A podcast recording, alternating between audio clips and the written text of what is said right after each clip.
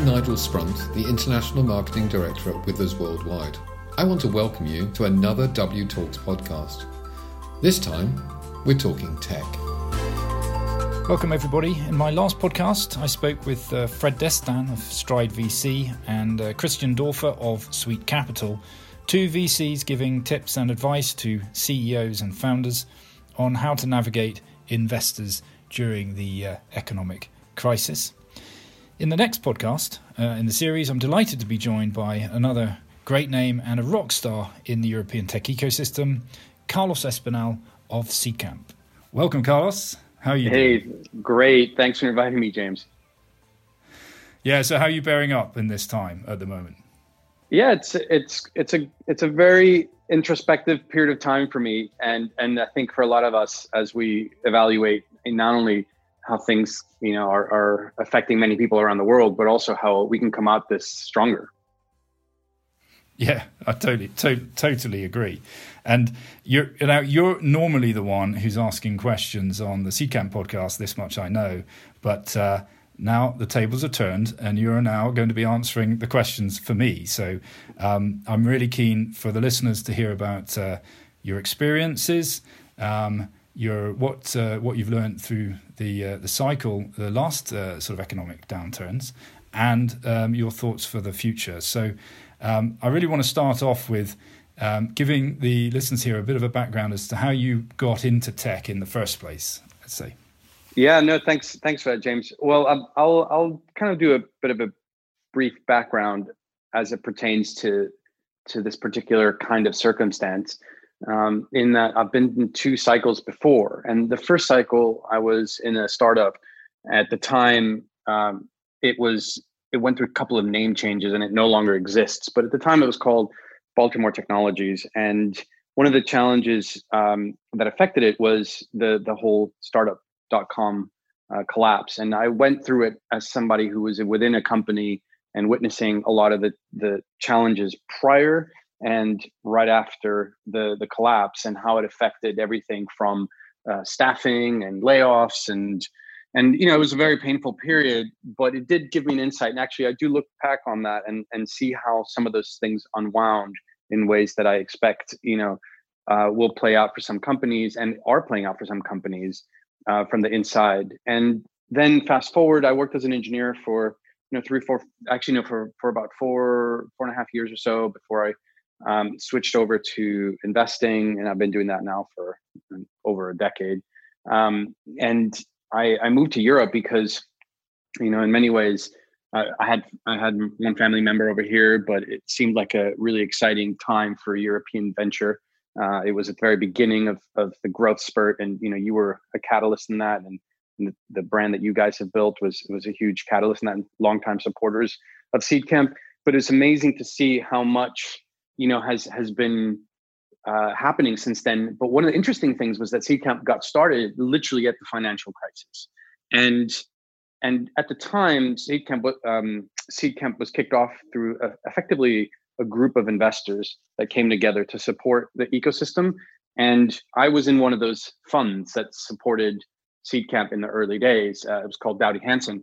And so my second crisis was through the eyes of being in a fund rather than within the startup. And and that's kind of the the the basis by which I wrote a blog post uh, in the 2018 period around sort of there was a little bit of a financial dip um, that was pretty severe at the time, but we recovered from. Then had a really nice sort of market rally at the end of the bull market, and you know it was perhaps maybe a year too early, but uh, it was a, a blog post basically distilling down some of the lessons that I recall uh, happened during that time of 2007, 2008, when a lot of companies were struggling, um, in not only in fundraising but also just you know in uh, in managing their investors and managing fundraising. And so I wrote that blog post down and and enumerated six points uh, that kind of represented some of the behavior that I saw. So, so I want I, I want to jump in here because uh, for those um, for those listening, the the blog post is is called "Weathering Your Startup." uh, for any financial climate the third way, uh, published on September, sorry, October 17, 2018. Really interesting read if you if you can find it, and we'll link it through with the uh, with the, the blurb on this uh, this podcast too. Um, but uh, so, just can I can I ask one question at this point? Seedcamp, sure. Um, the, the the emergence you said uh, emerged out is sort of at the start of the economic crisis. So, 2008, 2009 was that when Seedcamp first started off? So it kicked off in 2007, um, and and we invested in 2008, nine, and 10, uh, whereby we kicked off our second fund in 2010. Yeah. Okay. Great. And um, uh, and for so that, that that's help, that's helpful uh, background, I think. And um, coming back to the blog post now, so I, I interrupted you. You said there you, you had six, six, points, and I and I agree. If if you can, if anybody can come back and, and read this, it's a really fascinating read. Um, not not least for because it, it looks to the future as well. But uh, look, Carlos, I'll, I'll, hand it back to you. Well, I, I'm I'm to to spare the listeners. I'm not going to read them but I'm just going to try to link them up in in in the way that they kind of manifest themselves, and then it's, sometimes it's easier to verbalize. And what, was interesting was that it really highlighted the interconnectivity of the ecosystem.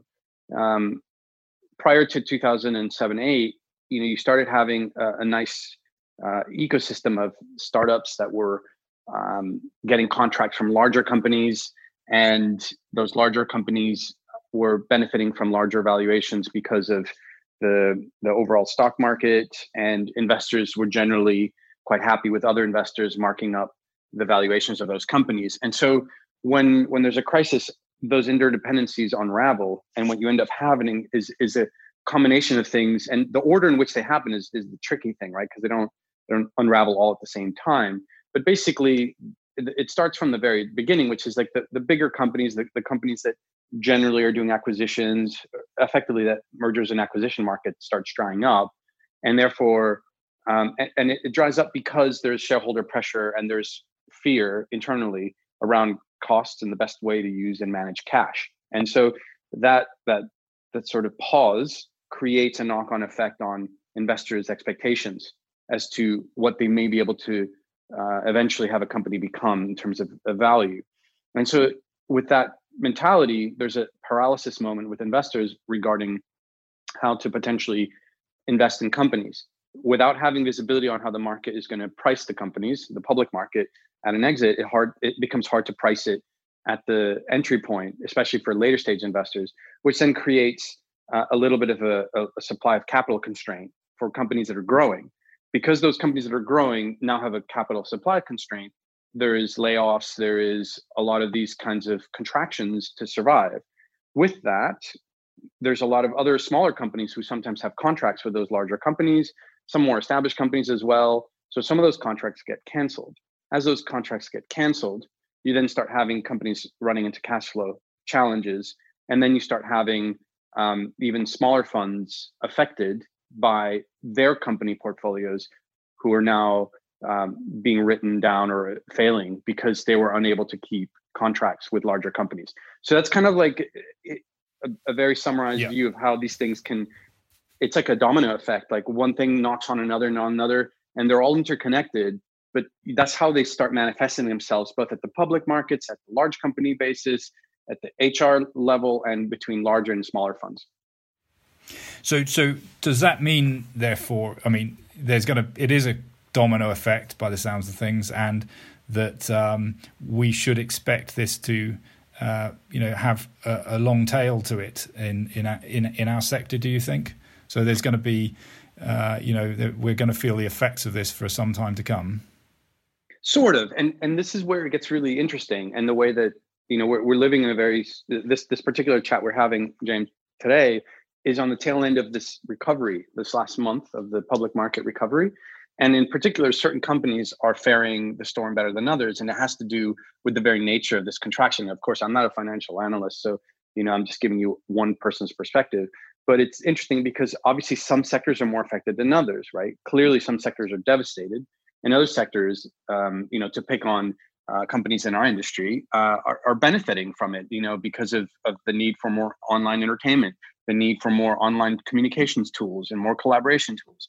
And so I think, unlike uh, some of the crises in the past, each one is very unique. And so w- the things that you can generalize are the supply of capital on average and the the movement of capital on average but on the sort of value creation not everybody's uniformly affected and not everybody's uniformly uh, penalized and so we benefit from being in an industry that is driving value growth and can, can is largely software driven or, or has some value creation in the software side of things.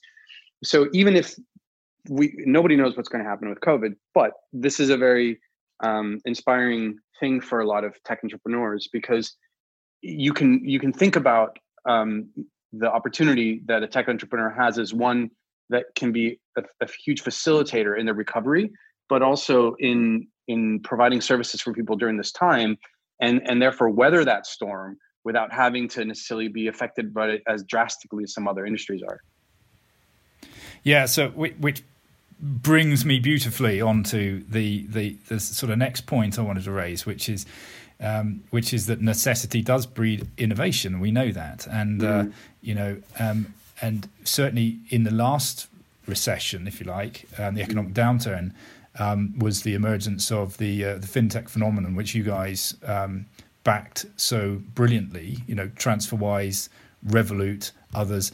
Um, who all emerged from that uh, really tough period. Um, mm-hmm.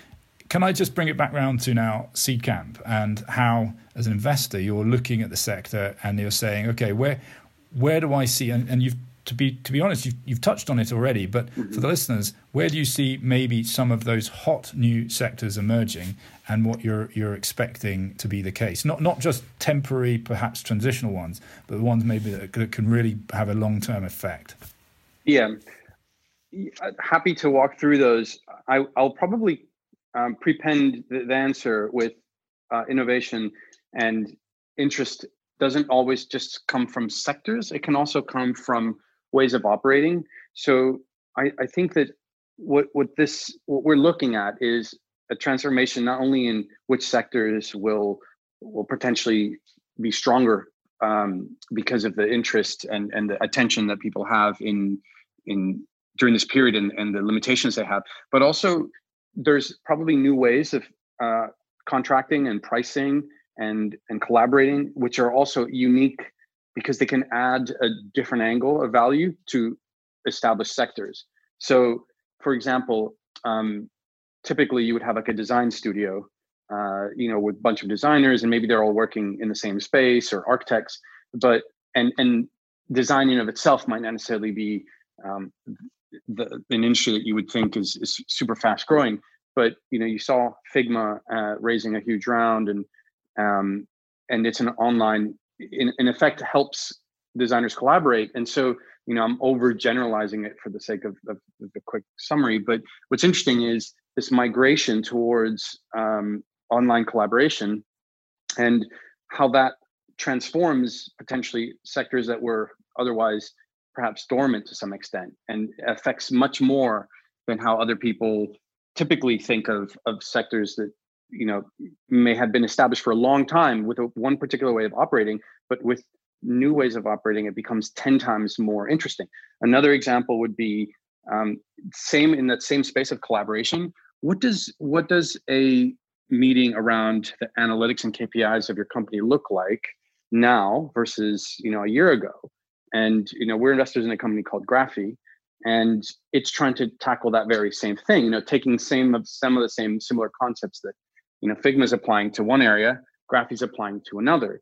And so to to sort of rattle off a few other areas that are interesting, moving away from this idea that not just how you do things matters, but like which sectors. I think that was the original intent of the question. It's not like just how you do things, um, but also sectors. And you know, I think what's going on at the moment magnifies the need for proactive healthcare. And I think healthcare has always been an interesting area of investment, and it's gone through a similar challenge as the early days of fintech, where there's a lot of fear and regulation around un- unpacking uh, services that were all delivered by big stalwart companies. But we're seeing an increase um, tolerance for how to how to support uh, people and the services that they're willing to uh, engage with in order to be able to have a more proactive type um, uh, lifestyle where they're in charge of their own health rather than being victimized by by a situation that surfaces much later in their life. And so that's a huge area of investment for us. And we've made several investments there in terms of diagnostics, in terms of uh, tracking, in terms of uh, collaboration, in terms of support, uh, mental health, reproductive health, um, aging health, anything like that. Those are huge areas of, of, of continued growth. Um, another area that is going to continue to deliver is fintech. I think fintech is now fragmented into different types. Um, it's not just a general category anymore. You know, there's insurtech. Uh, there is going to be um, far more growth and, in, in, and innovation is going to have to happen in prop tech with a lot of uh, people rethinking uh, property and, and property management. So, you know, back to my original point, it's not just a sector, it's how you deliver that sector. What is going to happen with all those properties that maybe people no longer need because remote working works? That doesn't that doesn't mean that those properties are not going to have value. They might just be repurposed for something else. You know, and how does that look like? So, and how what software is required to help manage that? And so, there's going to be continued pressure there, um, but continued innovation in fintech. As I mentioned uh, already, remote work and collaboration, online entertainment. You know, what is online entertainment going to look like? Clearly, there's the Netflixes of the world, which is like centralized content generation. But you know, there's a lot of user generated content, and there's going to be a lot of educational uh, technologies that are going to be uh, driven by this need that people have now identified from being at home with kids um, and needing support in many different ways. So, you know, those those are just some general um, themes. And of course, there's the underlying themes which have always been there and that are going to continue to be there, like cost efficiency stuff, like AI and and computer vision and and ro- robotic process automation. Those are things that are just generally like trends in humanity where we're always optimizing for efficiency, sustainability goals, and and, and energy efficiencies. So those are just trends that are I, I think aren't specifically um, brought to light because of what's going on. They're just always going to be there as humanity continues to drive for increased efficiency. So it it it, it all sounds still fairly optimistic, and and do you think as as an investor you still see you know you can see the the silver lining here or, or the, the the opportunity? Yeah, for me the key thing is that it's easy sometimes to lose focus um, about the fact that there is a huge need for all of us to be back uh, in in work and employed and and healthy and eating and and communicating. And even though there's this is a finite period it will end. And all those needs will come back and it will come back even stronger. And it provides so many opportunities because of the pent up demand that people will have for all those things. That you know being a tech entrepreneur right now is is super exciting because it, it gives you a chance to potentially rethink how uh, to approach the market now and when um, people start coming out again and start re-engaging and start looking for employment. You know what will the future of employment look like? What will the future of of restaurants look like? Hospitality look like? And you know those are some of the most affected sectors but it's not like tomorrow we're not going to want to go um, somewhere other than our postcode uh, to to holiday or to visit or to visit relatives. So, what is the world going to look like then? And I think if, if you keep one eye looking towards the best opportunities today to get there, I think it's a very exciting time um, to try to to try to look at the future and see how we can best serve it. Yeah. So and and therefore shout out to the next gen entrepreneurs out there who may be on you know going down this journey for the first time or considering starting up a business. Um, your sounds like your message is this is a good time to do it. Yeah it's it's funny that seedcamp started in 2007 because and we saw a lot of people who were leaving financial services companies that were imploding. And some of those companies ended up being some of the most powerful companies that we see today, especially in the fintech space. So when you look back, you know, a decade, you think, wow, that flew by, and look what, where we are today, and all those founders that generated all that value creation. So if if you're a young founder or um, somebody who's considering starting a company, in in thinking this is like the worst thing ever, the worst time ever to start a company, you know, with the with the 2020 hindsight, it isn't. It, it's actually a very interesting and exciting time to look at what humanity needs and start building something for it. I, I, completely agree. Wise words, uh, and dare I say it, um, pretty optimistic too. Um, and as we well know, I mean, we set up Jag Shaw Baker during the last recession and grew that business really quickly uh, with your and Seedcamp support, of course. Um, so I've, I've got to agree with you. I feel like this is a great time to look at ways to challenge the norm and uh, maybe look at uh, business uh, starting up a business. But uh, now I, I, want to end on a slightly different note now. And when we eventually get back to normality, and uh, I'm I'm really concerned that people are going to slip back into their daily routine and grind and uh, forget of all of the bits of uh, nice bits of, of uh, the, the lockdown. So, if there's one thing that you could keep uh, post lockdown from your lockdown routine, what would it be? So, ironically, I'm, I'm healthier now in terms of working out. Uh, there's a lot of apps out there that are really great, um, and that's been super awesome but what's even funnier is that it's increased the collaborative and um, working out with friends and helping each other out with not only social engagements but also uh, fitness goals and it's such an easy way to connect in ways that we have never done before uh, at Seedcamp we're doing um, natasha one of our, our, team members is leading uh, group group exercises once a week and you know, I'm I'm having social dinners uh, with people that I haven't been able to do in a while because it involved flying on a plane. And I think the before it would have been almost almost silly to to say to somebody, "Hey, let's have a Zoom dinner," or "Let's have a Zoom workout." Whereas now it's like a, it's okay, and I and I think that you know it's it's in many ways it's made me feel more connected uh, with with people that I haven't seen in a long time than ever before, and I'd love to continue that. Well, I agree, Carlos. Very well, you know, very very sensible, and I think uh, I, am definitely feeling a bit healthier uh, as a result through this. But um, listen, it's been a real pleasure uh, to spend the time speaking with you and hearing about your experiences. I really hope that the listeners can um, can see all of the positives coming out of that, and uh, from uh, from one rock star of the European tech scene, uh, Carlos. Thanks so much for your time. Thank you. Thank you.